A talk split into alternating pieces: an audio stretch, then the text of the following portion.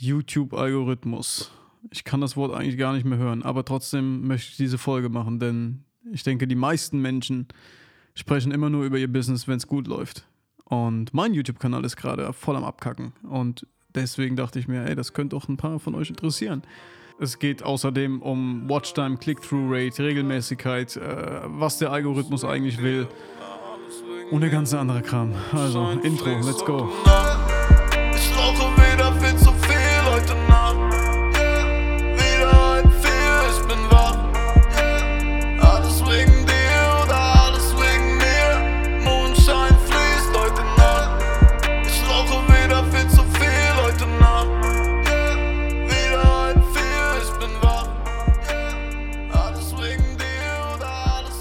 Was geht ab? Willkommen zu einer neuen Folge Never nine to five. Schön, dass ihr am Start seid. Auch für alle, die äh, ja, neu eingeschaltet haben heute ähm, und die mich gar nicht kennen. Ich heiße Christian Maté Grap. Ich äh, habe vor vier Jahren meine Selbstständigkeit im Bereich Grafikdesign hingeschmissen, um ja, was anderes zu tun, woran ich mehr Gefallen finde.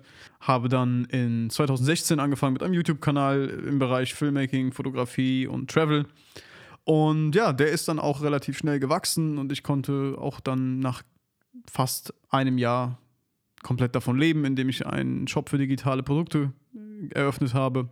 Und ja, ihr, ihr kennt die Story. Wenn nicht, dann, dann zieht euch ein paar Folgen rein äh, vom Never nine to five Podcast. Wir sind jetzt mittlerweile bei der Folge sechzig, glaube ich. Ne? Also wer sich wirklich für die ganze Geschichte interessiert, kann ja mal im Archiv so ein bisschen zurückgehen. Ihr findet alle Folgen auf Spotify, Apple Music. Und wer gar kein Abo hat, der kann sich auch einfach auf anchor.fm slash never nine to five alle Folgen immer kostenlos reinziehen.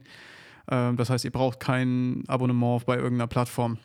Und ja, das hier ist mein Podcast, den ich vor einem halben Jahr gestartet habe und äh, ich merke gerade, dass es mir sehr, sehr viel Spaß macht, euch da mitzunehmen, manchmal so ein bisschen über mein eigenes Leben zu reden, über auch ja, geistige Gesundheit und ähm, Persönlichkeitsentwicklung, aber auch Fotografie und Videothemen kommen hier mal dran.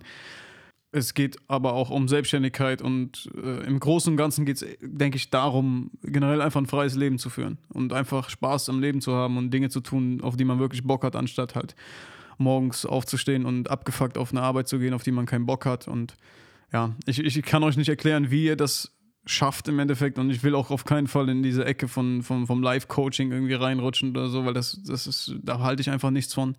Aber ich denke, dass viele bereits irgendwie was mitnehmen konnten, besonders diejenigen, die diesen Podcast von Anfang an gehört haben. Deswegen, ähm, ja, würde ich mich freuen, wenn du auch anfängst, vielleicht mal ganz vorne oder zumindest dir ein paar andere Folgen reinziehst, die dich thematisch irgendwie ansprechen. Ja, heutiges Thema YouTube-Algorithmus. Sehr, sehr äh, umfangreiches Thema, bei dem man sicherlich noch viel, viel tiefer in die Materie gehen könnte, als, ich, als dass ich das heute tue. Allerdings glaube ich schon, dass ich ein paar Tipps ja, so mitgeben könnte dem einen oder anderen oder ihr zumindest was aus meiner Story euch ziehen könnt, um es vielleicht besser zu machen oder Dinge zu optimieren. Denn ich werde heute nicht erzählen, wie toll und äh, super bei mir immer alles läuft. Und der ein oder andere von euch wird vielleicht wieder denken, oh, der ist so negativ und der heult rum und dass es bei ihm nicht läuft oder so. Nein, darum geht es mir nicht. Mir geht es darum, es mal so darzustellen, wie es wirklich ist, damit die Leute, die da draußen vielleicht Bock haben, selber irgendwie in zwanzig zwanzig doch noch was auf YouTube zu starten oder schon dabei sind und gerade auch merken, hey, bei mir geht's ab oder bei mir läuft's scheiße oder was auch immer, dass die mal eine etwas transparentere Sicht auf die Dinge sehen. Denn ich habe das Gefühl, dass gerade wenn du auf YouTube selbst unterwegs bist und dir die ganzen großen Kanäle anguckst, gerade den ganzen deutschen Trash, äh, die sich dann da hinsetzen und die ganzen Einnahmen vom Dezember oder so zeigen und zeigen, wie viel Kohle die gemacht haben, dass die in einem Monat irgendwie fünfzigtausend, hunderttausend Euro mit, mit YouTube-Ads gemacht haben. Klar, das ist die eine Seite, die funktioniert. Ähm, aber das ist nicht die, erstens nicht die, die Größenordnung, in der ich mich bewege und ich denke auch, dass die wenigsten, die hier zuhören, sich äh, ja, da bewegen. Und auf der anderen Seite möchte ich das gar nicht vergleichen, denn das eine, das heißt, diese großen deutschen YouTube-Kanäle sind meistens irgendwelche Entertainment-Kanäle. Die beziehen sich nicht auf irgendeine Nische, wie wir es wahrscheinlich tun. Also ich denke mal, die meisten, die hier zuhören, beschäftigen sich ja irgendwie eher mit einer Nische, sei es Fotografie, Filmmaking, ähm, na, was auch immer. Und ähm, jeder, der die ganzen großen Kanäle zumindest mal angeklickt hat, der sieht, dass es halt, ja, leider teilweise oder größtenteils sogar ziemlich inhaltslose Scheiße ist, die einem da geboten wird. Und ähm, ja, trotzdem wird es gefeiert und die Kids lieben es. Ne? Und naja, das gucken wir uns gleich an. Aber ganz kurz vorher, bevor wir jetzt wirklich loslegen mit dem Thema, wollte ich nochmal Danke sagen für eure ganzen Einsendungen. Ich habe ja in der vorletzten Folge Quickshot habe ich aufgerufen dazu, dass ihr mir ähm, ja, E-Mails schickt, weil ich auf der Suche bin nach jemandem, der mir quasi einen Case liefert für meine Podcast-Masterclass. Ähm, ich plane ein digitales Produkt, ein digitales Infoprodukt zu veröffentlichen, in dem es darum geht, einen Podcast von Grund auf aufzuziehen und ja, der sich mit allem beschäftigt, von Technik bis Mikrofone und tralala. Und das soll nur einer von vielen kleinen Minikursen werden, der quasi über Never nine to five erscheint im deutschen Raum. Denn, ja, wer mich jetzt noch nicht kennt, ich habe meinen Hauptkanal auf Englisch betrieben und ähm, Never nine to five ist quasi ja, so mein kleines Baby, mit dem ich quasi zum ersten Mal wirklich nur deutsch unterwegs bin. Und nach diesem Aufruf haben sich dann tatsächlich schon mehr Leute gemeldet, als ich gedacht hätte. Es tut mir leid, wenn ich nicht allen zurückgeschrieben habe. Ich habe bis jetzt auch nur zwei Leuten zurückgeschrieben von mindestens dreißig, glaube ich, dreißig ja, Bewerbungen, nenne ich es jetzt einfach mal. Vielen, vielen Dank. Ich habe alles gelesen, ohne Scheiß. Also müsst ihr euch keine Gedanken machen, dass ich irgendwas einfach irgendwie lösche oder nicht beachte. Ich habe alle Nachrichten gelesen, obwohl die ein bisschen länger waren, als ich es mir eigentlich äh, erhofft habe. Aber sehr geile Storys dabei. Ich versuche mich nächste Woche, oder nein, ich werde mich nächste Woche entscheiden für einen, den wir quasi nehmen und mit dem ich quasi dann zusammen an diesem Kurs arbeiten werde, beziehungsweise den ich als Fallbeispiel ähm, nehmen möchte.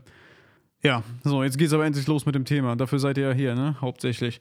Okay, ähm, meine, meine Erfahrung habe ich hier als Notiz aufgeschrieben. Mein Kanal, Wachstum und Einsturz, genau.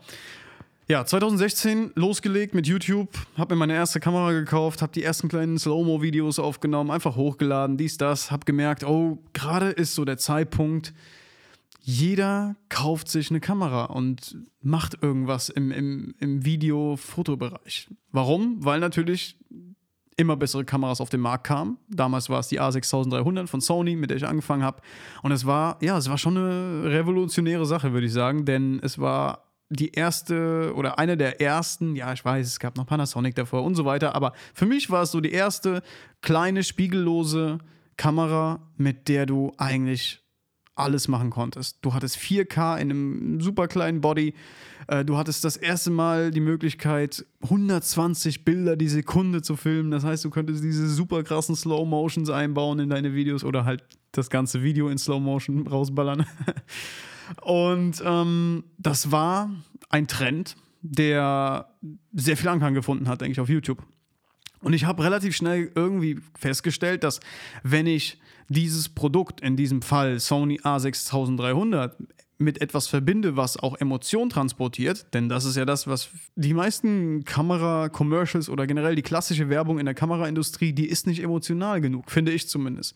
Und ähm, daraufhin habe ich halt gemerkt, okay, das ist irgendwie was, was viele Leute sich gerne angucken. Die meisten von euch kennen es jetzt oder wissen, wovon ich rede. Für die, die komplett neu am Start sind.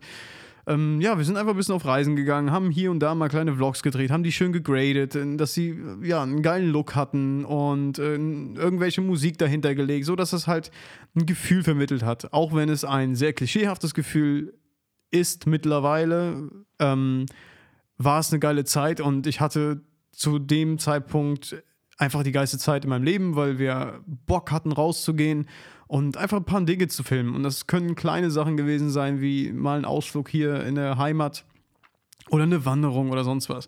Und dann sind wir immer weiter weg und haben Roadtrips gemacht und dies, das. Und das haben wir alles festgehalten und hab, ich habe das dann auf meinem YouTube-Kanal gepackt und äh, einfach so ein bisschen veröffentlicht. Anfangs noch gar nicht mit der Intention, oder ich hatte gar keine Ahnung, wie ich da irgendwie mal Kohle draus machen sollte. Das Einzige, was ich zu dem Zeitpunkt im Kopf hatte, war, ich habe keinen Bock mehr auf Grafik- Grafikdesign und Dienstleistung und ich will jetzt an etwas arbeiten, was sich wirklich mir widmet und nicht irgendeinem Kunden. Denn im Endeffekt, klar, du bist selbstständig, aber du arbeitest für deinen Kunden und erstellst eine Website für deinen Kunden und ähm, du arbeitest quasi nicht an dir selbst oder deinen Träumen, sage ich jetzt einfach mal, ne? Auch wenn ich das, ja, ja, ne, okay. Naja, und dann gab es halt den Gedanken, den ich immer schon irgendwie in mir hatte, dass ich gerne möglichst viel von meinem Leben irgendwie festhalten würde gerne, weil ich es schade fand, dass ich so wenig von meinen Eltern erfahren habe und so wenig mitbekommen habe, wie ihre Jugend ausgesehen hat zum Beispiel. Oder ne, was die getrieben haben, als die fünfundzwanzig waren. Klar, vielleicht gab es da mal hier oder da ein paar analoge Fotos und ja, ich habe auch ein paar Fotoalben daheim. Aber wäre es nicht geil, wenn du später deinen Kids einfach sagen kannst, hier mein Sohn oder Tochter, was auch immer. Oder du gendergleiches Wesen. Hier, setz dich hin, das ist mein YouTube-Kanal und das war mein Leben. Und du kannst dir das alles angucken, in Farbe, in vielleicht vier K oder auch acht K oder in hundertzwanzig F P S B-Roll. Ja, wie auch immer. Hauptsache ein paar geile Momente zu haben, die, auf die man zurückblicken kann und die man teilen kann. Das war mir irgendwie immer so wichtig. Auch für mich selbst, weil ich heute noch merke, dass ich gucke alte Videos an von uns und bin irgendwie happy dadurch. Ne? Also wenn ich wirklich so einen scheiß Tag habe und wieder so die negativen Gedanken einen in den Kopf ficken, dann ziehe ich mir echt manchmal einfach nur alte Videos von mir rein und äh, schwelbt dann so ein bisschen in Nostalgie. Ne? Es ist, ist einfach geil. Naja, so ging das dann weiter und ich habe es geschafft im ersten Jahr auf fünfundzwanzigtausend Abonnenten, glaube ich. Das nur mit irgendwelchen kleinen Videos und ab und zu hier und da mal ein Tutorial. Ja.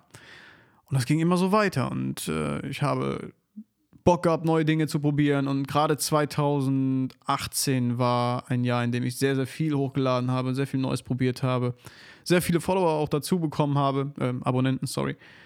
Und dann kam zweitausendneunzehn und zweitausendzwanzig und das waren so die Jahre, in denen ich gemerkt habe, okay, gerade geht's ziemlich bergab. Sprich, weniger Aufrufe, wenig Interaktion, aber komischerweise immer mehr Abonnenten. Und ich habe nicht einen einzigen Abonnenten gekauft in dieser ganzen Zeit, aber trotzdem kamen immer neue Leute dazu. Das liegt natürlich auch daran, dass ich ein paar Videos hatte, die oder habe, die besser gerankt sind und ähm, ja, eine gewisse Aufrufzahl haben und die halt nie aufhören, irgendwie zu wachsen.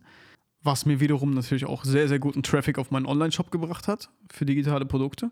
Aber gleichzeitig habe ich gemerkt, okay, neue Inhalte werden fast gar nicht geguckt. Oder aber meine Abonnenten sehen die erst gar nicht, weil die denen gar nicht gezeigt werden. Und warum das so ist, das gucken wir uns gleich noch genau an und welche Fehler ich genau gemacht habe. Aber als erstes müssen wir jetzt mal rausfinden, was YouTube überhaupt will. Also wie ist es möglich, auf YouTube erfolgreich zu sein mit Videos? Unabhängig jetzt von irgendwelchen Trends oder von Persönlichkeiten oder von Themen, die jetzt auf deinem Kanal vorkommen. Wir gucken uns erstmal die Theorie an. Was ist denn der Fakt? Und der Fakt ist, dass es zwei Faktoren gibt, die ausschlaggebend sind dafür, wie deine YouTube-Videos ranken und wie die angezeigt werden und ob die weiterempfohlen werden. Und auf der einen Seite ist das die Watchtime. Die Watchtime beschreibt quasi, wie viel von deinem Video wirklich geguckt wird. Ja, das heißt, wenn dein Video zehn Minuten lang ist, will YouTube natürlich, dass äh, möglichst viele Menschen dein Video bis zum Ende oder einen großen Teil davon gucken und nicht nach den ersten zehn Sekunden wegklicken und auf ein anderes Video klicken oder den Browser-Tab schließen. Sprich, da ist der Peter und der macht ein Video, das Video geht zehn Minuten lang und hundert Leute gucken sich dieses Video an und ähm, ja, sagen wir mal, alle hundert Leute haben mindestens fünf Minuten geguckt, ja. Und dann kommt der Chris um die Ecke und macht ein Video, was auch zehn Minuten geht. Und das gucken sich auch wieder hundert Leute an. Aber durchschnittlich haben die meisten das nach der dritten oder vierten Minute ja, weggeklickt. Dann wird Peter sein Video gepusht und Chris sein Video wird, ja, geht unter in der Masse.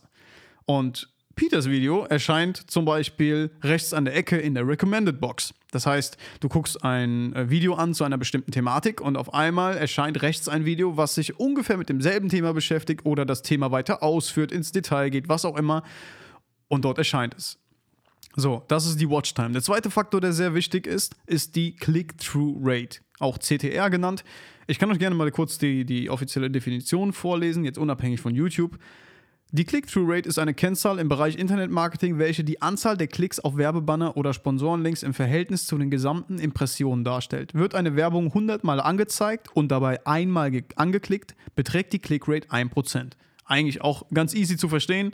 Ähm, ihr habt die Möglichkeit, auf YouTube ab einer gewissen Reichweite oder ab, wenn ihr so und so viele Stunden an, an Watchtime habt, könnt ihr ja Werbung schalten, ihr könnt Display-Ads schalten, ihr könnt Videos vor eurem Video schalten, Mid-Roll-Werbung schalten, alles Mögliche.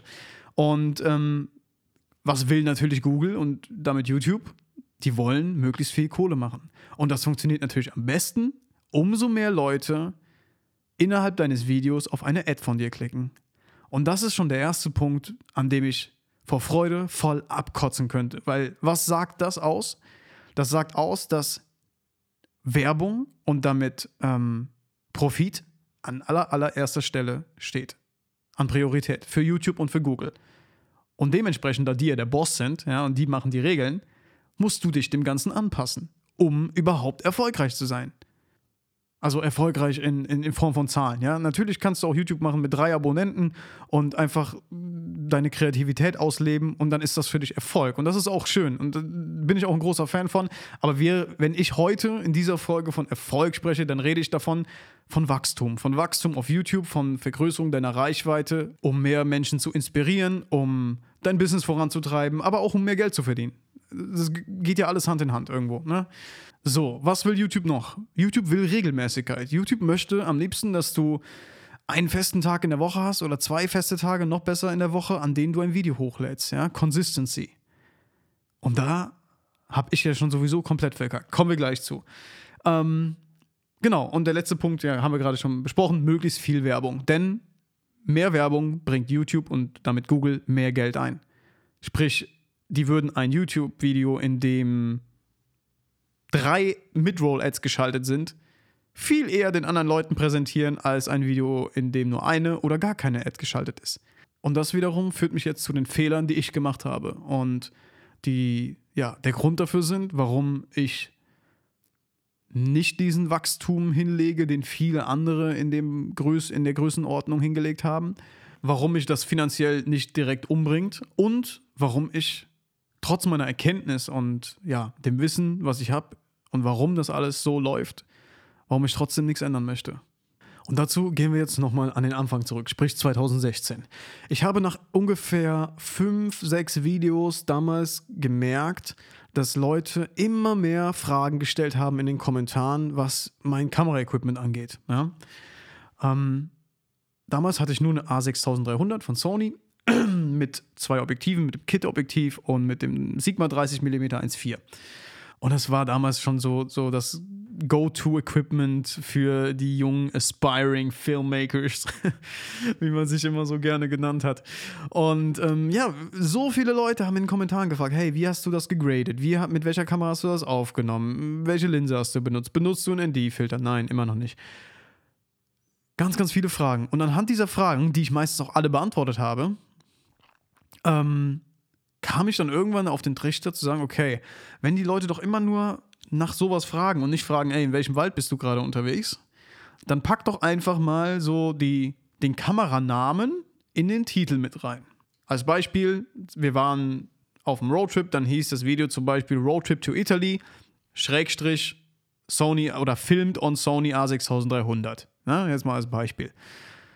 Und das war dann der Punkt, wo meine Reichweite explodiert ist und ganz, ganz viele meiner Videos einfach Leuten vorgeschlagen wurden in der Recommended Box. Das siehst du auch alles in den Analytics und ich habe dann auch teilweise Screenshots bekommen von Freunden, die auf YouTube unterwegs waren und ähm, auf einmal Recommended meine Videos vorgeschlagen bekommen haben. Und jetzt im Nachhinein verstehe ich, denke ich, warum das so war. Denn wenn man nicht, wenn man sein Video jetzt nicht nur nennt Roadtrip to Italy, was ja quasi erstens nichts Materielles beinhaltet, ne? Also ein Roadtrip und, ein, und Italien, das ist quasi nichts, was du monetarisieren kannst als Google. Also wir gehen jetzt mal aus der Perspektive von Google aus, ja. Aber wenn du da auf einmal A sechstausenddreihundert drin hast, dann weißt du schon mal, okay, derjenige, der sich das Video anguckt, der interessiert sich für Kameras. Der interessiert sich für Sony-Kameras, der interessiert sich für spiegellose Sony-Kameras und der interessiert sich für eine spiegellose A sechstausenddreihundert von Sony. Ja? Das heißt, Google kann viel gezielter seinen Werbepartnern anbieten, hey, ihr kriegt einen Werbeplatz auf dem und dem Video. Funktioniert natürlich alles automatisiert im Hintergrund. Ne? Also, die setzen sich nicht an den Tisch und reden darüber. Aber der Algorithmus geht quasi hin und sagt, hier, pass auf, Werbepartner A, schalte auf jeden Fall Werbung beim Christian Maté Grap auf dem Kanal. Denn ähm, da weiß man, die Zuschauer interessieren sich für die und die Kamera. Und das ist mir jetzt erst bewusst geworden. Ich habe lange, lange darüber gerätselt, äh, bis ich mich dann so reingelesen habe und auch einfach selbst die Schlüsse gezogen habe, dass das, ja, dass es die einzige logische Erklärung dafür ist, ne? Wird einem natürlich auch bestätigt, wenn man sich ein bisschen reinliest in die ganze Sache und wie das alles funktioniert mit den Werbepartnern. Aber das ist so der Hauptgrund, glaube ich, warum ich damals so krass gewachsen bin. Denn ohne diese ganzen YouTube-Recommendations, ja, das, ihr kennt das, ihr guckt ein Video und rechts an der Seite steht dann das empfohlene Video für euch, das nächste Video, was dann auch automatisch abgespielt wird, wenn ihr zu Ende geguckt habt. Ja. Ohne diese Recommendations wäre ich nicht so krass gewachsen. In einem Jahr auf fünfundzwanzigtausend Abonnenten in einer Nische. Das ist ja immer das, was man beachten muss, ne? Wenn wir jetzt uns mal wegbewegen in diese Entertainment-Branche, klar, da geht's schnell. Oder wenn du irgendwie einen Hype hast, weil du Musiker bist, geht das natürlich viel, viel schneller und viel, viel größer. Aber in einer Nische wie ähm, Vlogging, Travel, Filmmaking, Fotografie, die ich ja nicht erfunden habe, die schon existierte zu dem Zeitpunkt, da innerhalb eines Jahres auf fünfundzwanzigtausend Abonnenten zu kommen, ist schon heftig. Naja, und jetzt kommen wir zum, zum ersten Fehler oder zu den ersten Fehlern, die ich gemacht habe, die ich allerdings trotzdem heute nicht anders machen würde. Und zwar ist das die Regelmäßigkeit. YouTube möchte, wie schon eben erwähnt, dass du regelmäßig hochlädst, damit äh, sich deine, deine Abonnenten darauf einstellen können. Dienstags und samstags kommt ein Video und du verbringst einfach viel Zeit auf YouTube. Denn das ist das, was Google will. Möglichst viel Zeit und möglichst viele Daten von Usern haben. So, und da war ich von Anfang an dagegen. Denn ich habe mir von Anfang an gesagt, du machst nur dann oder du kreierst nur dann Content, wenn es dir Spaß macht und wenn du denkst, dass du mit einem Projekt fertig bist oder wenn ein Video, ähm, ja, irgendwie irgendwas vermitteln kann. Ich war, ich konnte noch nie in meinem Leben auf Teufel komm raus etwas produzieren. Sobald man mich unter Druck setzt oder ich, ja, quasi gezwungen bin, etwas zu machen, kommt nur Scheiße bei raus. Also es kam auch so viel Bullshit bei, ra- bei rum jetzt, äh, äh, was ich hochgeladen habe. Aber ich hatte immer einen gewissen Anspruch an mich selbst, wo ich gesagt habe, okay, wenn das nun mal so viel braucht, so viel Zeit und wenn ich für, den, für das Editing noch eine Woche brauche, dann ist das halt so. Und dann lade ich halt auch mal einen Monat gar nichts hoch. Man sieht das auch jetzt aktuell gerade bei vielen ähm, größeren Filmmakern auf, auf YouTube, wenn wir uns mal Peter McKinnon angucken oder Daniel Schiffer, die können das mit sich vereinbaren, dass sie Content, ja, reproduzieren, sprich etwas, also leicht abändern und dann immer wieder, immer wieder hochladen, ne? Also klar, es ist immer ein neues Video und teilweise sind auch, auch super, super kreative Ideen dabei, aber es ist inhaltlich sehr oft das Gleiche. Ja, gerade wenn man sich diese ganzen B-Roll-Videos anguckt. Five Tips, how to shoot better B-Roll. Alter, mir geht's so auf den Sack. Letztens schon erwähnt in der Podcast-Folge, letztens auch mal kurz leicht gestichelt auf, auf YouTube und da wieder, da kommen wir am Ende zu. Über die Community reden wir am Schluss. Ähm, ja, ich denke, ihr versteht, was ich meine. Explizit im Bereich Entertainment sieht man das halt am krassesten. Ja, ich möchte hier gar nicht irgendwie... Äh, auf keinen Fall irgendwie Hate oder irgendwie ausstrahlen, dass ich einem was nicht gönne oder so. Bitte, Alter, ich hoffe, ihr checkt das alle, ne? Ähm, aber guckt euch bitte so gerade mal die deutschen YouTuber an, was da an Bullshit hochgeladen wird und wie oft das einfach immer wieder reproduziert wird. Wie viel ist dein Outfit wert? Da ist ein YouTuber, der macht nichts anderes mehr. Der geht den ganzen Tag nur auf die Straße und fragt irgendwelche kleinen Hypebeast-Kids, wie viel ihr Outfit gekostet hat. Oder äh, aushalten, nicht lachen. Da setzt sich ein Typ dahin, bekommt von seiner Community irgendwelche dummen Clips zugesendet und er soll nicht lachen, während er sie anguckt. Und diese Scheiße wird quasi millionenfach geklickt, ja? Obwohl sie eigentlich inhaltslos ist. Also, ne? Klar, es ist Entertainment, okay, und ich habe bestimmt auch hier oder da mal gelacht, aber generell Abwechslung kommt selten vor und ähm, ja, man sieht halt sehr, sehr viele Inhalte, die einmal funktioniert haben und dann nochmal hochgeladen wurden oder neu interpretiert wurden und dann wieder hochgeladen wurden, weil man, weil man ja weiß, der Videotitel hat funktioniert, dieser Inhalt hat funktioniert, dann wird das auch wieder funktionieren. Das ist dasselbe wie auf Instagram, die ganze Landscape-Sache, ne? Ist ja genau das Gleiche. Warum postet ein Siebert zum zwanzigsten Mal den Fuchs, weil das beim ersten Mal halt mehr Likes bekommen hat als das andere? Und das ist halt diese digitale Jagd nach Aufmerksamkeit, nach ähm, Dopamin, die viele, viele Menschen quasi an, als Prio eins setzen und über alles andere stellen. Über eigene Werte, neue Ideen, Experimente, die man so noch nicht gemacht hat, Dinge, die man generell vorher noch nie probiert hat und einfach mal machen würde gerne. Und im Großen und Ganzen ist Scheitern einfach keine Option mehr für niemanden. alle müssen nur noch gewinnen und groß werden und Erfolg haben und vor allem finanziellen Erfolg haben. Und das geht halt nur, wenn du dich anpasst und immer nur auf die Zahlen guckst. Und das ist halt so eine Sache, wo ich mir am Anfang schon gesagt habe, ey, das kann ich nicht. Klar, vielleicht habe ich das mal gemacht und vielleicht, natürlich, als ich dann gemerkt habe, okay, ähm, mein, äh, meine Titel funktionieren mit den Kameras, ne, mit den Kameraherstellern in, in dem, im Titel des YouTube-Videos, das funktioniert, dann habe ich das auch mal öfter gemacht. Weil du, du willst natürlich wachsen, ja, aber du willst natürlich irgendwie auch, also zumindest ich will auch meinen eigenen Werten treu bleiben. Und das ist der Grund, warum ich nie regelmäßig hochgeladen habe und es wahrscheinlich auch niemals machen werde. Wahrscheinlich ist auch eine Portion Faulheit dabei, wenn wir jetzt mal ganz ehrlich und, und transparent sein wollen. Bestimmt, ja. Ich bin wahrscheinlich auch ein bisschen faul, aber hauptsächlich kann ich einfach, wenn ich hier sitze an meinem Tisch und merke, wow, diese Woche habe ich aber Bock auf das und außerdem will ich das noch erledigen und außerdem habe ich gar nichts in meinem Kopf gerade, was ich irgendwie in ein YouTube-Video packen könnte, dann mache ich kein Video. Nein. Und das hat YouTube irgendwann gemerkt. Und das war mein erster Fehler. So, jetzt gehen wir mal weiter. Musik. Musik war immer ein riesengroßer Bestandteil meiner YouTube-Videos. Ich habe unzählige Nachrichten bekommen zu Songs, die ich benutzt habe. Und die, die, die meistgestellteste Frage war immer, wie kannst du denn einen kommerziellen Song in deinem Video nutzen? Das kannst du dann gar nicht monetarisieren. Als ob Leute schon quasi davon ausgehen, dass sie ein YouTube-Video monetarisieren müssen, ne? Oder sie sagen dann, okay, es ist ein Copyright-Infringement, was auch immer. Musik war immer sehr, sehr wichtig für mich. Wenn ich ein YouTube-Video gedreht habe, hatte ich meistens draußen schon irgendwie eine Idee von, von ja, der musikalischen Stimmung im Kopf oder einen Song halt im Kopf. Und da bin ich dann halt gerne mal hingegangen und habe ähm, den einen oder anderen kommerziellen Song auch genutzt. Ja, das heißt, ich bin, habe mir den gekauft auf iTunes meistens. Oder wenn es ein Remix war, habe ich den auch von YouTube einfach runtergeladen und habe den quasi unter mein Video gepackt, habe meistens die Leute auch verlinkt und habe, ne, also immer geguckt, dass derjenige wenigstens erwähnt wird. Aber YouTube sieht das natürlich als Copyright-Claim. Es ist verständlich, klar, denn das eigentliche Ziel soll es ja sein, komplett originale Inhalte zu erstellen. Sprich, nichts von dem, was in einem Video zu sehen ist, ist äh, von einem anderen oder das Urheberrecht liegt nicht bei einem anderen, sondern liegt komplett bei dir. Denn das erlaubt YouTube halt erst Werbung zu schalten auf deinen Videos oder in deinen Videos.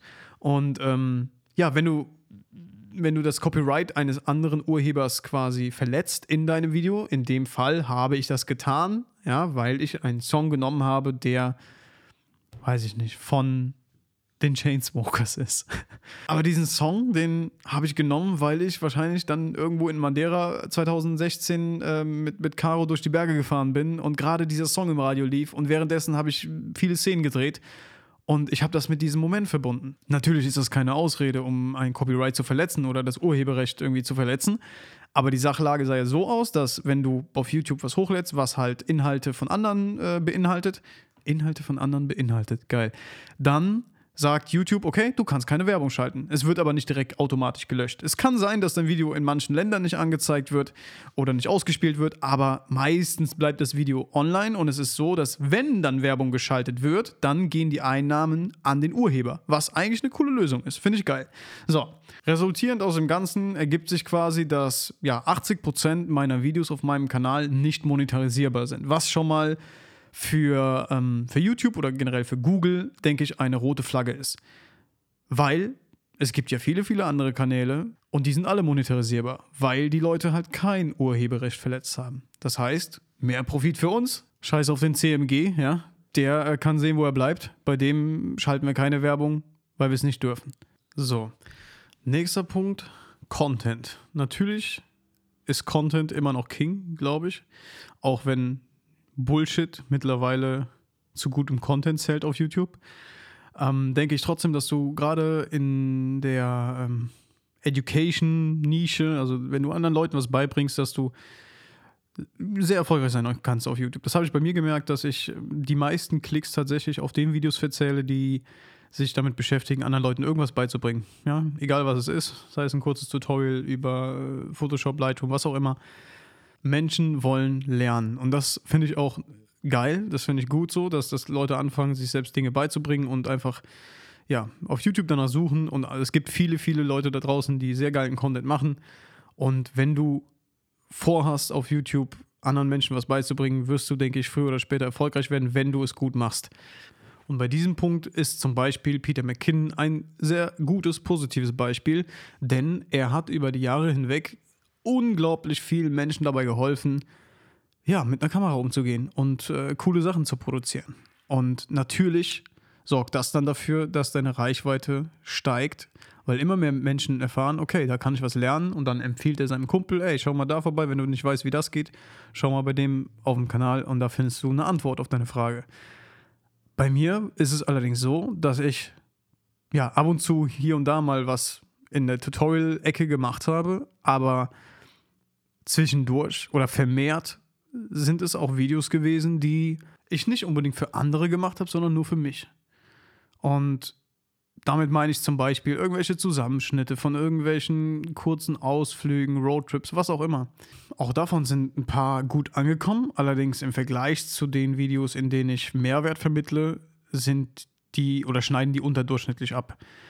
Da wird es bestimmt auch andere Beispiele für geben, die es sehr, sehr erfolgreich so machen. Allerdings habe ich bei mir gemerkt, dass dieser Mix aus ja, hier und da mal ein Video und ab und zu mal ein Tutorial, der reicht der Audience nicht wirklich aus. Wenn mich jemand abonniert, dann weiß er halt nicht genau, hm, kommt da jetzt noch mehr in der Tutorial-Ecke oder kommt da auf einmal ein Musikvideo von Young Sony, meinem alter Ego. Und das ist halt die Freiheit, die ich mir immer genommen habe oder nehmen will auch in Zukunft. Was YouTube natürlich am liebsten hätte, ist, dass man dich genau in eine Sparte oder in eine Schublade stecken kann. Man sagt, okay, das ist der Tutorial-YouTuber, der Lightroom-Tutorials macht. Oder das ist der Sam Colder, der nur wunderbare, tolle, cinematische Videos von seinem ach so tollen Leben hochlädt. Und die meisten Leute abonnieren einen für ein bestimmtes Video. Die gucken ein Video von dir, finden das geil, abonnieren dich und erhoffen sich dann, den gleichen Content oder ähnlichen Content zu bekommen. Und das war etwas, was ich nie hinbekommen habe, weil ich einfach vieles in meinem Kopf hatte und mir nicht sagen konnte, ey, du machst jetzt nur das und das. Das wäre für mich so langweilig gewesen, dass ich wahrscheinlich schon nach einer Woche keine Lust mehr hätte. So, ich habe hier noch einen Punkt stehen, der zu meinen offensichtlichen ähm, ja, Fehlern zählt. Und zwar: Ich bin zu ehrlich in den Kommentaren. Ich glaube, also ich habe darüber habe ich sehr wenig gefunden, jetzt äh, in äh, anderen Foren oder generell auf YouTube in der, in der, ähm, im Leitfaden selbst. Aber ich glaube einfach, dass YouTube es nicht gerne sieht, wenn du in den Kommentaren halt auch mal zu ehrlich bist. Und manchmal habe ich Kommentare von anderen Menschen bekommen auf Videos, wo ich dann ja auch so geantwortet habe, wie ich es im echten Leben auch getan hätte. Und vielleicht war dann auch mal äh, das Wort Fuck oder so dabei. Oder irgendetwas, was halt nicht so gerne gehört wird. Ja? Was nicht der Masse entspricht und was nicht der Norm entspricht.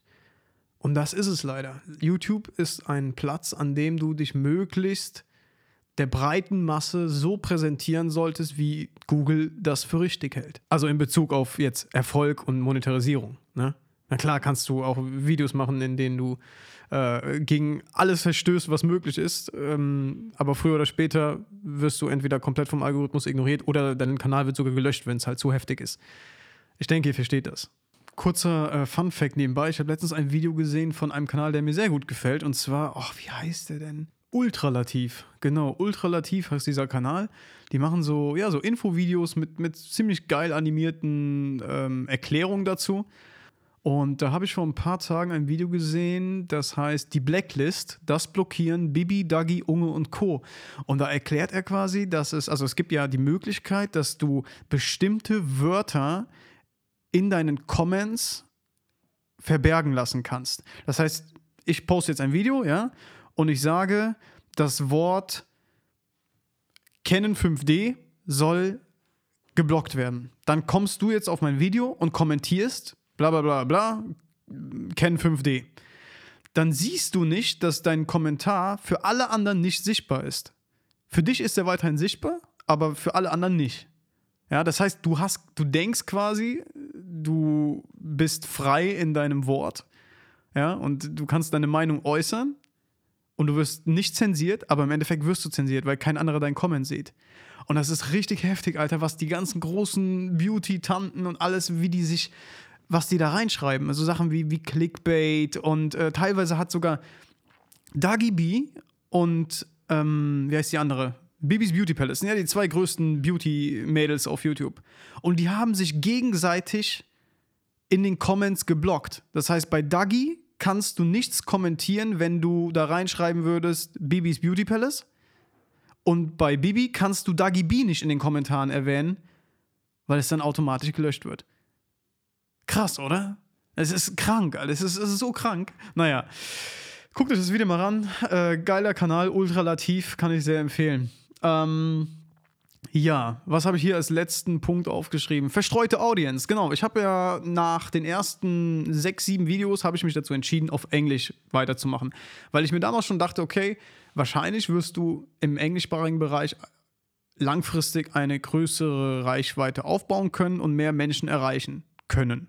Denn ja, das war natürlich auch mein Ansporn. Am Anfang war das wirklich einer meiner äh, Prioritäten, dass ich sage, ich möchte möglichst viele Menschen erreichen und denen zeigen, ey, äh, man kann mit, mit wenig Equipment und mit, auch mit kleinen, günstigeren Kameras tolle Sachen machen. Und außerdem wollte ich einfach mein Englisch verbessern, denn ich habe zu dem Zeitpunkt schon gutes Englisch gesprochen, aber ich wollte besser werden und ich wollte vor allem sicherer werden, weil ich damals, wie heute auch immer noch, relativ unsicher vor der Kamera bin. Ich mag es nicht wirklich, vor der Kamera zu stehen und f- vor allem schon nicht äh, überhaupt zu reden, also quasi mit der Kamera so zu reden. Das ist nie so meins gewesen. Und ich glaube schon, dass ich das dadurch, dass ich mich entschieden habe, das erstens zu machen und zweitens das auch noch auf Englisch zu machen. Und das hat mich schon irgendwie, ja, ziemlich wachsen lassen, also persönlich einfach. So, dass ich gemerkt habe, wow, es geht, es geht alles. Und obwohl ich, auch in Deutsch bin ich noch kein toller Redner und Sprecher und ich fühle mich selbst hier bei dem Podcast auf Deutsch oft unsicher. Trotzdem konnte ich mein Englisch sehr krass verbessern, dadurch, dass ich gesagt habe, ich mache diesen Kanal auf Englisch. Naja, und dementsprechend ist meine, meine, ja, meine Abonnenten, die kommen natürlich von überall her. Ja? Die sind nicht nur aus Deutschland, die sind aus Amerika, also zum größten Teil sind sie aus Amerika, zu, glaube ich, mit, mit vierzig Prozent, genau vierzig Prozent kommen aus den U S A, dann irgendwie fünfzehn oder zehn Prozent Deutschland, ein ganz, ganz großer Teil Indonesien und die ganze Ecke da im Fernen Osten. Ich habe auch das Gefühl, dass da unten dieser Kameraboom extrem war, also, ne, ich weiß nicht, was, was gibt es denn da unten? Ich schau mal gerade rein hier in die Analytics. Ähm, genau, Top-Länder, Vereinigte Staaten. Ah, okay, was sind das denn für Prozentzahlen? elf Komma sieben Prozent steht hier, aber Platz eins. Dann kommt Indien, Indonesien, dann Deutschland, dann Philippinen, also sehr, sehr viel vom Fernost. Und äh, da habe ich auch mal ein bisschen recherchiert, auch Google Trends und so weiter. Und das war tatsächlich so, dieser Boom mit den ersten Sony-Kameras, der war extrem da unten. Ich denke mal, das liegt auch daran, dass ähm, ja, zum ersten Mal eine Kamera da auf den Markt kam, die, klar, die hat auch viel Geld gekostet, das waren, denke ich, wie viel war das, eintausendfünfhundert Euro oder was damals, aber die konnte man sich schon eher leisten, als jemand, der jetzt kein Vermögen hat, um sich eine Kamera zu kaufen, ja, und dann haben wir halt komplett verteilt, Russland, was haben wir hier, Italien, Brasilien, Vereinigtes Königreich, auch sehr viele, aber wirklich äh, U S A, Deutschland, Indonesien am heftigsten. Und das wiederum stellt ein weiteres Problem dar, und zwar die Uploadzeit. Jeder weiß, dass die Uploadzeit ja, wichtig ist dafür, wie deine Videos ausgestrahlt werden und wie die gerankt werden. Und man sagt zum Beispiel in Deutschland, ja, achtzehn Uhr ist so der Standard. Die meisten laden, denke ich, um achtzehn Uhr hoch. Außer wenn du jetzt ein Deutschrap-Video oder generell ein Musikvideo veröffentlichst in Deutschland, dann lädst du es meistens um null Uhr Freitagnacht hoch, weil dann quasi Ähm, begonnen wird zu zählen für die Charts. Ja, also die, alle Deutschrapper laden null Uhr Freitag ihren Song hoch, bei Spotify, überall, ähm, bei YouTube, weil dann genau die Woche beginnt, in der quasi die Verkäufe und die Streams gezählt werden. Aber sonst, für, für alles andere, für alle anderen Themen, meistens achtzehn Uhr, sagt man so, ist so der optimale Zeitraum, weil die Leute halt dann ähm, ja, von der Arbeit gekommen sind, sich mal an den Computer setzen oder meistens an ihr Handy gehen und ein paar Sachen abchecken. Und dann gibt es halt auch noch verschiedene Tage, die besser sind als andere. Ich denke, Donnerstag ist äh, relativ gut und Sonntag, äh, müsst ihr euch selbst mal reinlesen, habe ich jetzt selbst gerade nicht mehr so im Kopf, aber findet ihr ganz, ganz viel zu online. Ähm, ja, und wenn man jetzt diese Fakten hat, dass man weiß, okay, seine Audience ist komplett verstreut auf der Welt, was ist dann die perfekte Uploadzeit? Und da kann man sich dann halt nur an dem, ähm, ja, an dem Top-Land quasi orientieren, dass man sagt, okay, bei mir ist es, sind es die U S A. Und dann schaut man, was in den U S A die beste Upload-Zeit ist, beziehungsweise rechnet das dann um in seine Zeitzone. In dem Fall wären es dann, je nachdem, wo du dich in den U S A befindest, ist auch wieder so eine Sache, ne? Bist du an der West Coast oder bist du in New York unterwegs? Ähm, dann musst du es umrechnen und dementsprechend wäre bei mir, denke ich, so eine Upload-Zeit von, also deutsche Zeit, zweiundzwanzig bis null Uhr, ne? Weil das dann ungefähr nachmittags bei denen wäre. Kommt aber, wie gesagt, drauf an, wo man sich in Amerika aufhält. Und wenn ich jetzt mal auf Vereinigte Staaten klicke, sind es tatsächlich... Ah, Kalifornien ist da der Top-Reiter bei mir. Und da habe ich... Was haben wir hier? Was ist denn das hier für ein Zeitraum? Wir machen jetzt einfach mal den Zeitraum auf letzte dreihundertfünfundsechzig Tage. So, wir haben aus den Vereinigten Staaten, habe ich vierhundertvierzigtausend Aufrufe gemacht, was jetzt auch nicht wirklich viel ist für... meine Abonnentenzahl. Ähm, und Kalifornien davon hat fünfundfünfzigtausend Aufrufe gemacht. Danach kommt Texas, New York, Florida, Georgia. Ne? Wie ihr seht, komplett auf die U S A verteilt. Also kannst du eigentlich mit dieser internationalen Audience nicht so gut arbeiten, wie wenn du jetzt wirklich nur in Deutschland unterwegs bist und weißt, ey, deine Leute, deine Zuschauer, die kommen von der Schaff abends um fünf, sechs Uhr und die meisten sind am Handy oder am Desktop. Ähm, gegen sechs, sieben Uhr abends. Ja, so, das sind so die, die Fehler, die ich jetzt mal für mich notiert habe. Wenn euch irgendwie was einfällt oder wo ihr sagen würdet, ey, vielleicht könnte es daran, daran liegen, ähm, abgesehen jetzt von, von, von meinen Ego-Problemen, die ich da manchmal auch mitbringe und sage einfach, nee, sorry, Alter, ich, ich will hier und da nichts hochladen und ich will nicht nochmal so ein Video machen dazu, ähm, sondern wenn ihr was findet, was sich eher auf die Technik bezieht oder aufs Theoretische, auf die Hintergründe in YouTube, dann lasst es mir gerne wissen. Ich bin da immer offen und wenn ihr da Artikel habt oder so, Hauptsache man kann was lernen. Ich finde das immer äh, total interessant, einfach generell so Dinge über einen Algorithmus, über, über einen Algorithmus zu lernen und wie das Ganze im Hintergrund funktioniert. Auch wenn ich kein Fan des Ganzen bin, aber äh, ich finde es trotzdem sehr, sehr interessant und äh, experimentiere da halt voll gerne rum. Und ähm, deswegen werde ich, denke ich, auch den Never nine to five Kanal... Da kann ich euch auch nicht versprechen, dass da irgendwie regelmäßig was kommt. Das kennt ihr, ne? Aber ich werde da mal rumexperimentieren und ähm, einfach ein paar Dinge ausprobieren, weil es einfach irgendwie Spaß macht und äh, man ja so halt auch lernen kann. So, ja, das ist eigentlich zusammengefasst das, was ich euch über die äh, über den YouTube-Algorithmus erzählen wollte. Und ähm, jetzt habe ich hier noch einen Punkt auf meiner Liste und der heißt, warum ich die Lust immer mehr verliere. Ja, ich äh, fange einfach mal an. Vor ein paar Tagen, äh, oder was war das, eineinhalb Wochen schon her, glaube ich. Ihr könnt ja in YouTube Beiträge erstellen, ne? Und ich, ihr müsst euch vorstellen, ich stehe auf, ich gehe in den Computer und check halt mal ab, was so in YouTube geht. Das interessiert mich ja auch, ne? Und habe schon relativ viele Vorschläge weggeklickt. Das heißt, wenn ein Video mir nicht gefällt auf der Startseite, dann könnt ihr da auf die drei Punkte klicken und sagt, nicht vorschlagen. Ja, und dann weiß YouTube, okay, ihr sollt mir diesen YouTuber nicht mehr vorschlagen oder diese Thematik nicht mehr vorschlagen. Ich komme auf YouTube und sehe wieder auf einer Seite, wirklich ohne zu scrollen, drei B-Roll-Videos. How to shoot better B-Roll, how to shoot the most epic B-Roll. Keine Ahnung.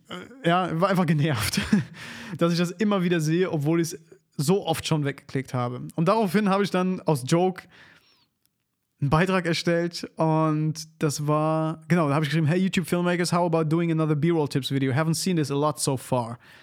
Für die, die jetzt gar kein Englisch können, äh, hey YouTube Filmemacher, ähm, wie wär's, wenn ihr noch ein B-Roll Video macht? Äh, lange nicht mehr gesehen. Und dann kommen da Leute in den Comments, die haten und dann hat, als Beispiel hat sich zum Beispiel Daniel Schiffer direkt angesprochen gefühlt, weil er an diesem Tag tatsächlich ein B-Roll Video gemacht hat und er schreibt dann halt drunter, ähm, I'm sorry. Ich, ich hoffe einfach, dass er es mit Humor aufgenommen hat. Ich glaube es nicht wirklich, denn er hat mir nochmal auf Instagram einen Screenshot davon geschickt, weil ich dann zwei Tage später wieder einen Post gemacht habe. Weil ich es einfach liebe, ab und zu mal einen Joke zu machen, Alter. Und ich denke, es ist einfach viel zu viel Ernsthaftigkeit hier in dieser ganzen Szene unterwegs. Und, und, und Leute sind, haben Stock im Arsch, Alter. Und, und können nicht mehr lachen über sich selbst. Und das finde ich halt traurig und deswegen mag ich es ab und zu einfach mal so einen kleinen Seitenhieb zu geben. Das hat nichts mit Hate zu tun. Und das kapieren so wenige, gerade von der internationalen Community. Ich weiß, dass die, die hier zuhören, die meisten werden es checken und hätten selbst darüber gelacht. Und wenn das jemand über mich macht und meine klischeehaften Videos von damals irgendwie mal so ein bisschen verarscht. Ey, ich fänd's lustig, ganz ehrlich.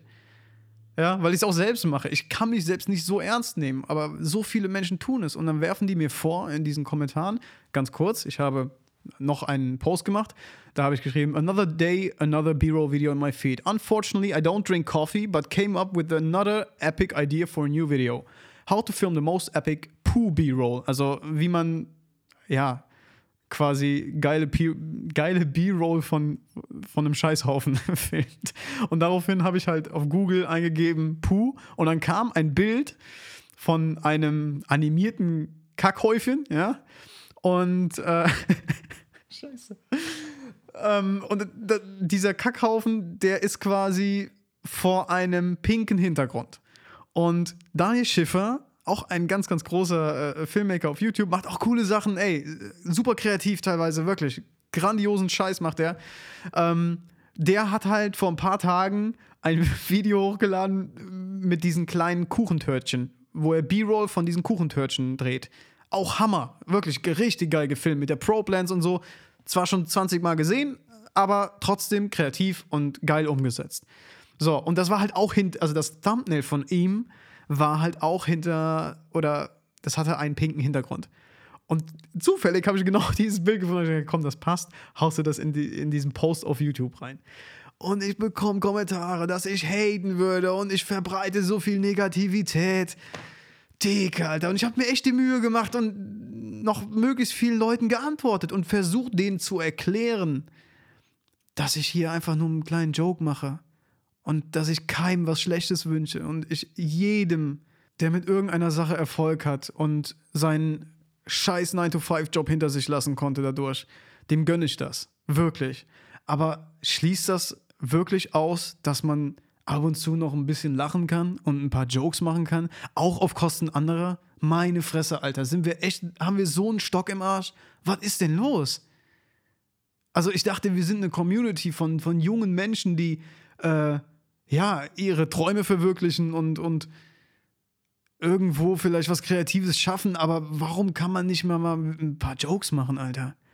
Das ist ja, ich dachte tatsächlich, das wäre erst so ein deutsches Ding, ne? Als wir das hier letztes Jahr hatten mit den ganzen Landscape-Fotografen hier, mit Frauke und Marcel und Giulio und wie sie alle heißen. Also, dass das sehr verbittert ist und dass das sehr engstirnig da gesehen wird, das, das habe ich dann schnell gecheckt. Aber ich wusste nicht, dass es weltweit anscheinend nicht anders, also international nicht anders ist. Ja? Da sind zwei Leute von vierzig Kommentaren oder so, die auch gelacht haben. Und ich habe allein mehr Nachrichten auf Instagram mit einem Lachsmiley zurückbekommen auf die, äh, auf die Story, als dass ich überhaupt Kommentare hatte. Also auf Instagram. Und das wiederum zeigt mir, dass die Leute, die mir auf Instagram folgen, die viel, viel mehr mitbekommen von mir als das, was nur auf YouTube zu sehen ist, mich als Menschen viel, viel besser verstehen oder mich einfach ganz anders kennengelernt haben, weil ich dort Dinge teile, die ich sonst nicht auf YouTube teile. Seien es Ansichten, irgendwelche Texte oder auch mal meine Meinung zu irgendwas. Oder auch mein alltägliches Leben, wie ich mit Sansa Gassi gehe. Ne? Auf YouTube siehst du nur den Output. Die Videos, die wirklich hochgeladen werden. Aber auf Instagram bekommst du halt durch die Stories irgendwie so einen persönlicheren Einblick. Und ich glaube, dass viele von euch, natürlich gerade die, die jetzt hier zuhören, kennen mich am besten durch den Podcast und wissen, wie ich etwas meine oder wissen, wie ich zu Dingen stehe. Und wenn ich einen Joke mache, dass das absolut nichts mit, ähm, ja, mit bösen Intentionen zu tun hat. Sondern ich mag es einfach gerne mal einen Joke zu machen. Und ja, das ist halt mal auch ein Joke auf die Kosten anderer. Meine Fresse, Alter. Vor zwanzig Jahren habt ihr auch über Blondinenwitze gelacht. Und generell Witze über Minderheiten. Das hat alles meine Kindheit auch begleitet einfach. Es ist einfach so. Warum soll ich was anderes erzählen? Wir haben uns teilweise eine Stunde lang bepisst über Äthiopier-Witze. Ja, mein Gott. Und deswegen hasse ich jetzt Äthiopier oder, oder bin wirklich feindlich gestimmt gegenüber Äthiopier oder was? Natürlich nicht, verdammte Scheiße. Und das finde ich so schrecklich, dass diese, dieses geheuchelte, ich äh, bin nach außen in der Öffentlichkeit der allerbeste Mensch, aber ich weiß ja genau, dass du, auch du, der jetzt hier zuhört, dass du schon mal über, n, über ziemlich schwarzen Humor gelacht hast, wenn du mit deinem besten Kumpel irgendwo saßt. Warum ist das erlaubt, wenn du daheim auf deiner Couch sitzt mit zwei Kollegen? aber in der Öffentlichkeit nicht. Das verstehe ich halt nicht. Ich habe mal ein Video gesehen, ich weiß leider nicht mehr, wie es heißt, weil es wirklich locker schon fünf oder sechs Jahre her ist, aber ich kann mich noch genau erinnern. Die haben Behinderte gefragt, was die davon halten, dass Behindertenwitze gemacht werden. Und die haben sich selbst kaputt gelacht und haben gesagt, finde ich geil. Warum sollte ich anders behandelt werden, nur weil ich behindert bin? Junge, Junge, warum ist schwarzer Humor so unbeliebt? Weil er schwarz ist. Sorry, ich habe den gerade hier gelesen. Ich bin hier gerade irgendwas über schwarzen Humor am Lesen und das war das Erste, was mir angezeigt wurde. Ihr könnt ja morgen hier äh, wieder rumerzählen. Der, der Christian Maté Grap, der, der ähm, äußert sich rassistisch in seinem Podcast. Wir werden auf keinen Fall mit ihm zusammenarbeiten. Verdammte Scheiße, ey, dieses Land kotzt mich an. Naja, so, wo waren wir stehen geblieben? Ja, die Community. Also die Community im Allgemeinen ist ein Punkt. Ähm, ich muss mich jetzt erstmal wieder beruhigen. Ich weiß gar nicht, wie ich jetzt in den Rant hineingeraten bin. Ähm, die Community ist auf jeden Fall so ein Punkt, wo ich für mich merke, dass viele Sachen, die ich hochgeladen habe auf YouTube, dass die nicht verstanden werden. Ja, also die Intention dahinter oder was ich damit aussagen wollte oder auch ein Kommentar. Das wird oft einfach komplett fehlinterpretiert von, von, von vielen Leuten.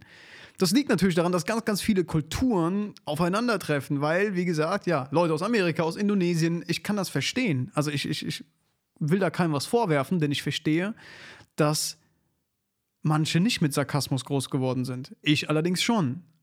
Manche haben auch noch nie was von schwarzem Humor gehört oder von Ironie. Es ist einfach so. Die sind anders groß geworden und deswegen verstehen die das nicht. Allerdings nervt's mich. Mich nervt es, das Gefühl zu haben, mich ganz oft rechtfertigen zu müssen. Und das ist für mich ein Grund, warum ich seit eineinhalb Jahren schon immer darüber nachdenke, ey, willst du das wirklich weiter? Willst du, willst du wirklich diesen YouTube-Kanal fortführen, so wie er ist? Naja, ähm, keiner sieht meine Uploads, steht hier noch auf der Liste. Ja, keiner sieht meine Uploads. Das ist natürlich ein Ding, was einerseits wieder so aus dem Ego rausschreit, hm, äh, ich will ja doch die Aufmerksamkeit und ich will ja doch die Klicks haben. Bestimmt, ja.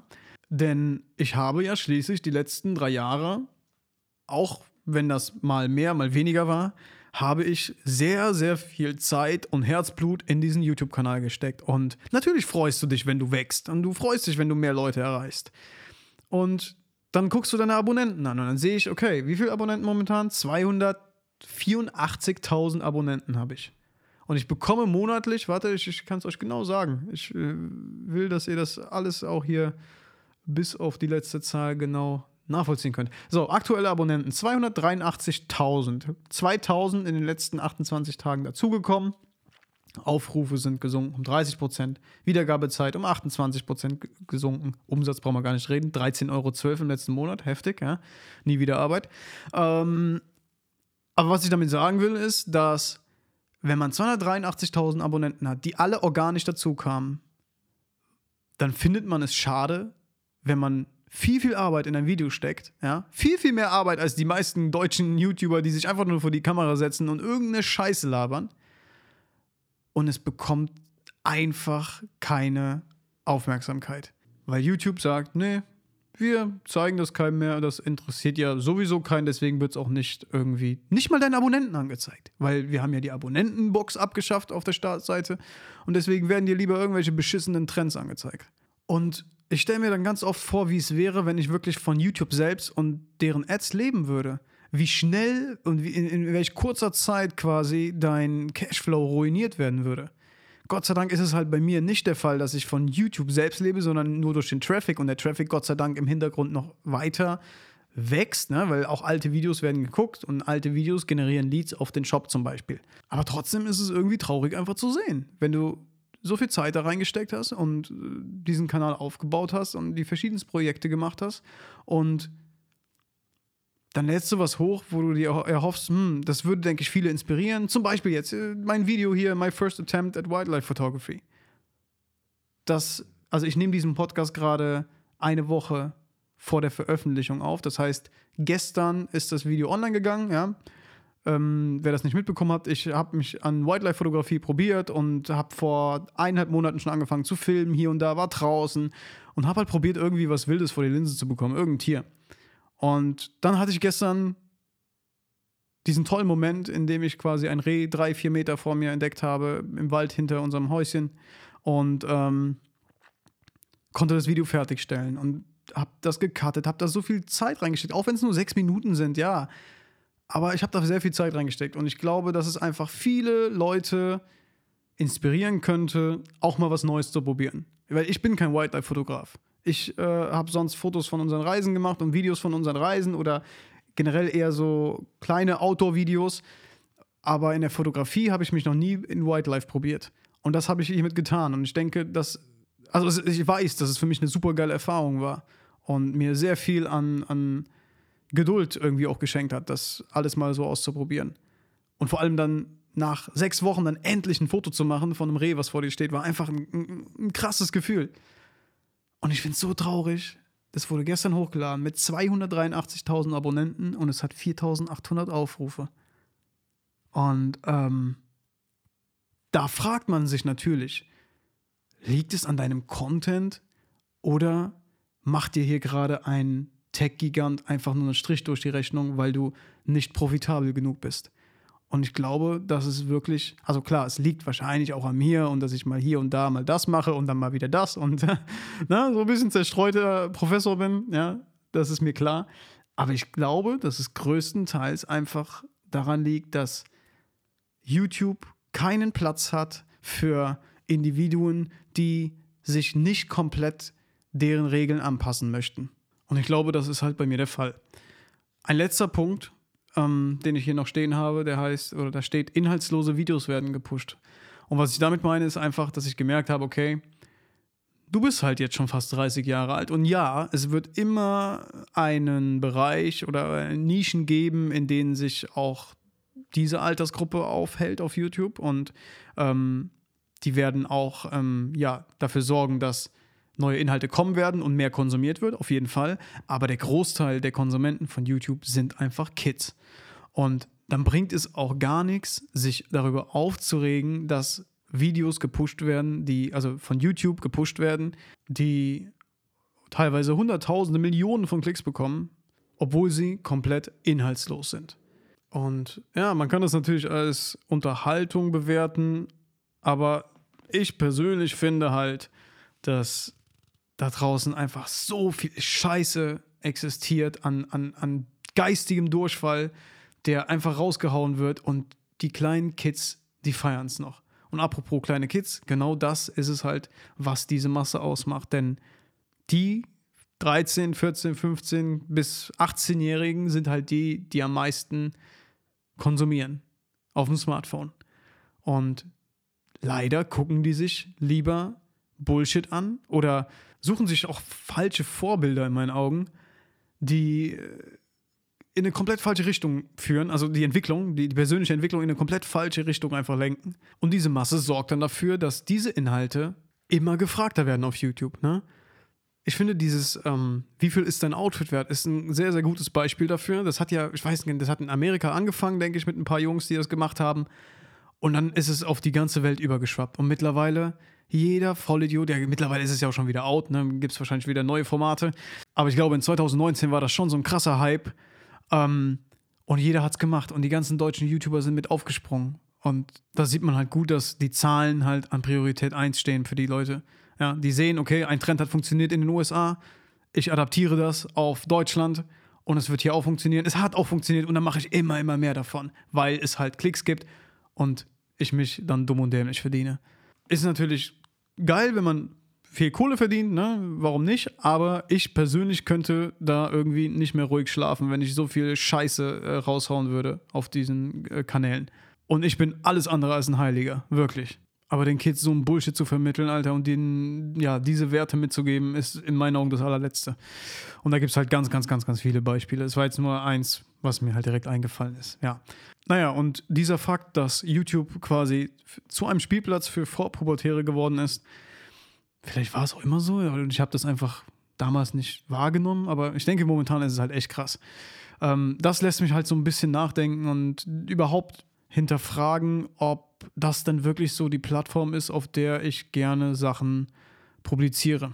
Oder kommt einfach bald der Zeitpunkt, an dem ich mir selbst eingestehe, ey, ich bin damit nicht mehr happy, es ist nicht meins. Ich kann mich den ganzen, den ganzen Normen da nicht anpassen und will es auch nicht. Und vielleicht ist ein Medium wie jetzt, ja, zum Beispiel dieser Podcast hier mittlerweile viel eher etwas für mich. Und auch wenn es eine geile Zeit war auf YouTube und YouTube mir sehr, sehr viel auch ermöglicht hat, ne? Das habe ich zum Beispiel eben auch gar nicht erwähnt. So, klar, Alter, YouTube hat mir Türen geöffnet, hat mir ermöglicht, dadurch, dass ich meine Videos dort hochgeladen habe, konnte ich irgendwann mit Brands zusammenarbeiten und konnte mit, mit Jeep und Jack Wolfskin arbeiten, mit Schuhe, mit, mit Marken, die komplett außerhalb meiner äh, Vorstellungskraft damals lagen. Ja? Also es hat mir so viel natürlich auch ermöglicht. Und der Traffic, der kam, der hat dafür gesorgt, dass mein Shop gewachsen ist und all so Dinge. Ne? Also bitte nicht falsch verstehen. Ich will hier nicht irgendwie Google irgendwas vorwerfen oder sonst was. Und die werden ihre Gründe dafür haben. Natürlich steht Profit Gier an erster Stelle, das muss man einfach so sagen, aber die Plattform hat auch sehr, sehr viel Positives für mein persönliches Leben bewirkt und äh, für viele, viele andere da draußen auch, auf jeden Fall.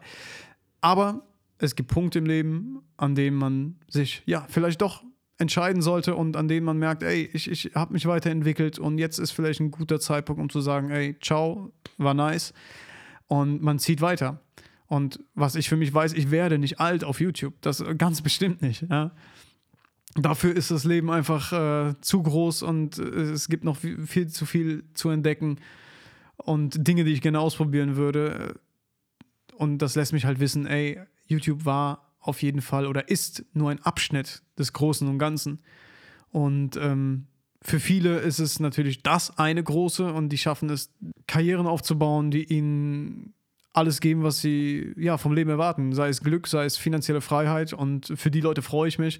Aber für mich persönlich, nein, nicht auf Dauer. Und ich denke, früher oder später werde ich dann auch ja, mutig genug sein, so sage ich mal, die, die Entscheidung wirklich zu treffen, zu sagen, ey, entweder ähm, ja, machst jetzt wirklich mal was und gibst da Gas nochmal oder du willst das eigentlich gar nicht mehr und du beendest das. Oder du lässt natürlich die alten Sachen online, aber du schließt erstmal damit ab, um dich neuen Dingen zu widmen. Und ich bin gerade noch mitten in diesem Prozess drin.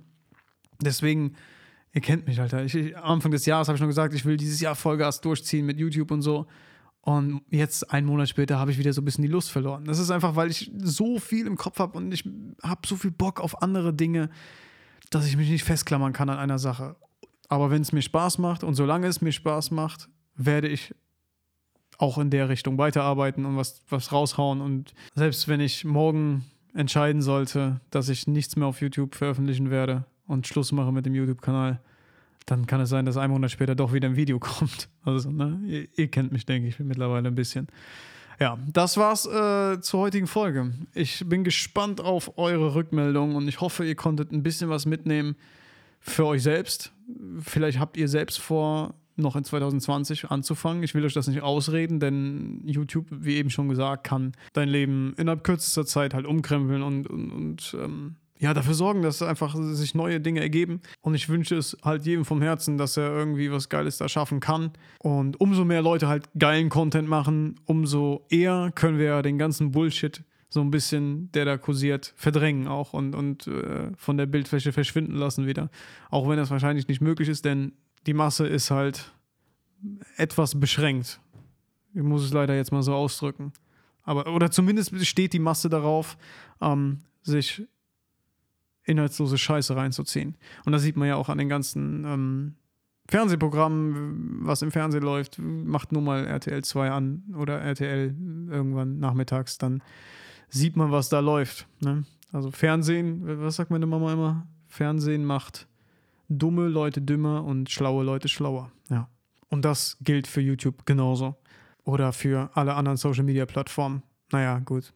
Ich bezweifle, dass du bei TikTok wirklich was für dein Leben mitnehmen kannst. Aber ich denke, ihr versteht, was ich meine. Also in diesem Sinne, vielen Dank, dass ihr zugehört habt. Und wir hören uns dann am Mittwoch wahrscheinlich mit einer Folge Quickshot. Und ähm, ich entscheide mich ganz bald schon für, für, ja, für den Case, für den Podcast-Case, für den ich mich entschieden habe, ähm, von den ganzen Einsendungen. Sehr geil von euch, Mann. Kann ja nicht jeder so eine geile Community haben wie ich hier, ne? Von, von schlauen, gebildeten, jungen Menschen, ja? Die sich nicht den ganzen Tag irgendwelche beschissenen Prank-Videos reinziehen, sondern ja, an sich selbst arbeiten und ihre eigenen Träume haben noch. Das ist auf jeden Fall nice. So, Schleimspur ist jetzt äh, auch zu Ende. Ich ziehe mir gleich einen Podcast rein, einen Videopodcast rein, und zwar von Tim Gabel. Tim Gabel ist nämlich einer, der, ja, der hat es geschafft, tatsächlich diese Masse trotzdem zu kombinieren mit, ja, mit Inhalten, die irgendwie was wert sind, finde ich. Er war Fitness-YouTuber, hatte dann eine Verletzung am Rücken, und also hat vorher wirklich äh, Kurse gemacht, ne? Auch Online-Videokurse, glaube ich, oder digitale Infoprodukte, und hat halt sehr viel Trainingsvideos gemacht und so weiter und hat sich eine riesengroße Community aufgebaut. Ich glaube, der hat, ich weiß gar nicht, wie viele Abos der hat, fünfhunderttausend oder eine Million, keine Ahnung, sehr viel auf jeden Fall. Und ähm, nach der Verletzung konnte er halt da nicht weitermachen, und seitdem macht er jetzt eher so ein paar theoretische Videos und ähm, behandelt aber jetzt auch andere Themen und hat jetzt mit einem Podcast angefangen, den er quasi auch in Videoform auf seinem YouTube-Kanal hochlädt. Und ähm, jeder, den kennt, der weiß, der, der Junge, der hat auf jeden Fall was auf dem Kasten, der, der liest sehr viel, ist sehr, sehr wortgewandt, hat einen unglaublich krassen äh, Wortschatz und, und weiß, sich auszudrücken. Nicht wie ich. Und äh, ihm höre ich sehr gerne zu. Und er hat jetzt ein neues, oder einen, einen neuen Podcast hochgeladen. Und der heißt, komm, das sage ich euch noch gerade schnell, ähm, weil ich das letzte Interview mit, mit Prinz Markus schon sehr, sehr gut fand, dafür, dass es sein, seine zweite Folge war. Und er hat jetzt quasi genau den Kontrast zu dem Prinz Markus-Interview hochgeladen. Professor Doktor Schöllhorn über differenzielles Lernen, Q I-Kontrolle und Meditation, Elektrosmog und so weiter. Ja, geht zwei Stunden fünfundvierzig, heftig. Ziehe ich mir gleich rein. Ich wünsche euch was. Bis demnächst. Tschüss.